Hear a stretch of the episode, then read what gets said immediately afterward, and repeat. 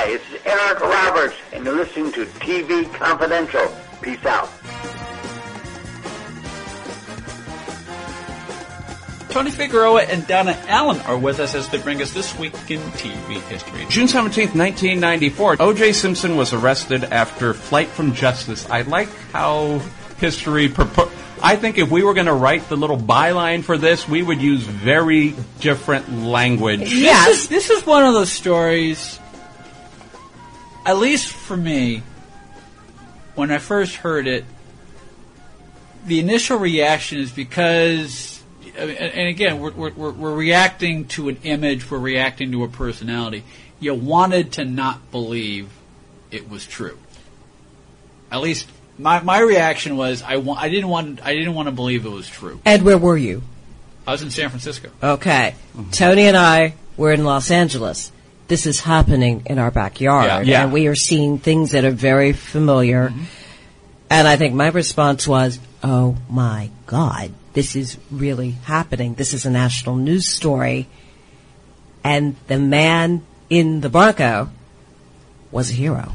Well, to a lot of people. Now, yeah. as the story continued to develop and there be, and we began to hear the 911 calls from 1989 and the mountain of evidence began to compile and was released uh, to the public via Inside Edition or CNN or whatever. Yeah, then you began to realize, okay, well, wow, this is wow. And, and also for perspective, 1994, the internet really wasn't. It was not mainstream. The No. internet existed, but it was It would mainstream. still be at least a year and a half. By the time the verdict came out, the internet was Right. a little bit. Uh, it was dial up and very Yes. slow, Yes. and no. AOL. Yeah, there was no. yeah, most of it was AOL. Uh, really, no video stills. You know, that's what you would see. Uh, you know, the the concept of DSL was still not there. Uh, but the internet certainly took uh, an advanced leap uh, during the time of the trial. Uh, but yeah, the, the murder happened on June 12th, the double murder of uh, Nicole Brown Simpson and Ronald Goldman. And so people were hearing this story that this happened. And then little by little, things were starting to come out in the news as this murder story. And then I remember this was a Friday, Yeah. right? This was a Friday. I know we had evening plans, and we had a little family thing going on in the afternoon, and then all of a sudden uh, we're like trying to get some loose ends tied up. The TV wasn't on. My mother comes to pick us up. We're going out to do some things, and my mother is going, "Did you hear? OJ's a fugitive." Yeah. Now I do remember. And, you know that's not something you expected to hear. no, no, no. and I and I do remember, uh, like a lot of other people, I switched on and I watched it unfold You couldn't help yourself. on Larry King. Yeah. You could not help. We, we heard the story. We were listening to it on the radio while we were running some errands. You know, you're going out. I think we were at the IKEA in Burbank, and then all of a sudden, everybody's talking about it. Yeah. You know, if there's a TV at the bar next door, people are stopping into the bars. What's going on? What's going, you know, and they have to. You know, you can see people taking a break from their job, going to the nearest TV set to see what's the latest thing going on. It was insane that this thing was happening. And then we were at a party that night. It was an outdoor barbecue. Where were we? We were in the living room of our friend. He basically he wanted to show off his brand new giant screen TV, which at that time was the size of uh, My couch. uh, your couch if it was a bunk couch. You know, one couch on top of the. That's how big the thing was, and we are. One person is cooking outside and taking shifts at the grill. The food is coming inside, and we are watching the 405 in what was referred to as a low speed chase. And, uh, you know, AC Cowlings driving. OJ's supposed to be in the back. He's on the phone. OJ's got a gun to his head. And, and it's like, oh wow, this is, and we are all glued. But I guess for us, this is also happening not far from where yeah. we are. Yeah. This is impacting day to day. This is, this is impacting, you know, normal business, uh, life. Uh, No, I'm sure if you were anywhere but Los Angeles, it's so far away, it's not real. For us, it was very real. I, I, I can certainly I can certainly imagine that.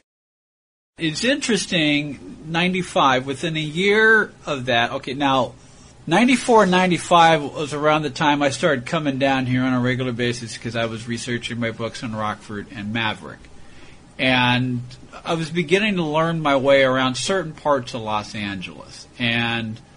Uh, because I saw a lot of Roy Huggins at the time. Roy lived in Bel Air, and driving around, I would drive past Gretna Green. I would, and, and, just, and I realized, wow, you know, that's that kind of brought me it a little closer to home for me. At least because at least they're they're, they're, not just names on a screen. Uh-huh. All of a sudden, Exactly. I said, wow, man, it's like, you know, that this is how close it was. Yeah, and and uh, even as we're recording this, there at the time we're recording this, there was already uh, there were stories in the news uh, uh, about members of the um, not the Brown family, but the Goldman family, Yeah. you know, still coming out. That certainly was a game changer in a lot of things, not just uh, broadcasting uh, news, uh, celebrity. Uh, you know, this was not the first celebrity murder trial, but uh, people were calling it the trial of the century, which Yeah. I thought was a, a horrible uh, thing to call it, considering that uh, uh, the Nuremberg trial probably should have been, you know, Yeah, I would Um, say it's the trial of the Leopold tele- and Loeb. It was uh, not the not trial, Leopold and Loeb, but uh, the Rosenbergs, uh, things like that. It was Um, the trial of the television century. Yes. Yeah, it was. Uh, Good way of putting it. of of of that particular era in in television broadcast Yeah. news. Uh, it was big, but I think I think the first half of the century really. Uh, No, I, I, Yeah. I agree with you. I agree with you. I, on I think that was a, a huge disrespect, not to the criminals who were on trial previously, No. but to the uh, historic Families, uh, events. Yeah, there were, like I said, uh, Nuremberg probably should uh, be the trial of the century and the next. Yeah. But uh, there were several other important trials that were happening. But it goes back to Yeah. it goes back to Scopes another point monkey in, trial, in yeah. terms of I hate to use the word production or spectacle, but it, It was. is a good But word. it was. yes. But it was. It was. and it was very hard to get away from. Yeah, and so when you think in terms of, you know, having to do a lot, whether you're doing a cutaway from the um, uh, to, to the courthouse or to the various correspondents who are covering, you know, the various aspects of the story. From a production point of view, from the guy in the control room, yeah, it's easy to say, you know, trial of the century because you're because you're being caught up in televising this event. Also keep in mind we weren't digital yet, but television production values, and I think uh, a lot developed in during the Gulf War, Yeah. just a couple years before. Production values to set things up, you know, like Operation Desert Storm. All of a sudden, you had graphics and theme music. Yeah. Keep in mind when we were talking JFK assassination, TV cameras had to warm up. Yeah. That's why we have audio of certain breaking news That's and not have- video. That's, that's why we have Don Pardo right. uh, there. You know, cameras had to warm up. You know, Cronkite was at lunch, but he happened to be having lunch, you know, In at the studio. right. Now we have something where we have uh, war uh, uh, on the on the heels of a war that has movie production values. Now you Covering can, it. Now you can cover. You can go live. You know, remote if you happen. You do, if from your smartphone. Yes. You, can, you can link. You can sync it up to the network feed, And it's and then frightening. and we have. Yeah, I mean, have. any one of us, if we spotted something, we could capture it, either a photograph or video, and email it. to- Anderson Cooper does that all the Yeah. time. Yeah, and, uh, you know, we, we jump ahead a few years, 9-11. Uh, Ashley Banfield was stuck near ground 0 Mm-hmm. and they went to a store. Her husband bought a DV video camera, so it's still tape, Yeah. but it's, you know, a digital tape, and shot her covering things right there, and then the challenge was to get that tape to NBC at 30 Rockefeller Plaza. But they could, you know, they covered her and it pretty good quality considering what was happening. Yeah. You're not going to be picky uh, on the production values. But yeah, OJ, I think, you know, definitely how we covered things. It was a, a game changer. Uh, as Donna was saying, we were there. We had a vested interest in what happened that day And for what the next Okay, two years? Two years. Hard to believe. We're taking a look at the 20 year anniversary of the White Bronco police chase and how the coverage of the O.J. Simpson murder case continues to impact television today. We'll take a quick time out, then we'll continue our conversation with Tony and Donna here on TV Confidential. Be part of our conversation. If you like what you hear, have thoughts on this week's program, or have an idea for a future edition of TV Confidential, we'd love to hear from you.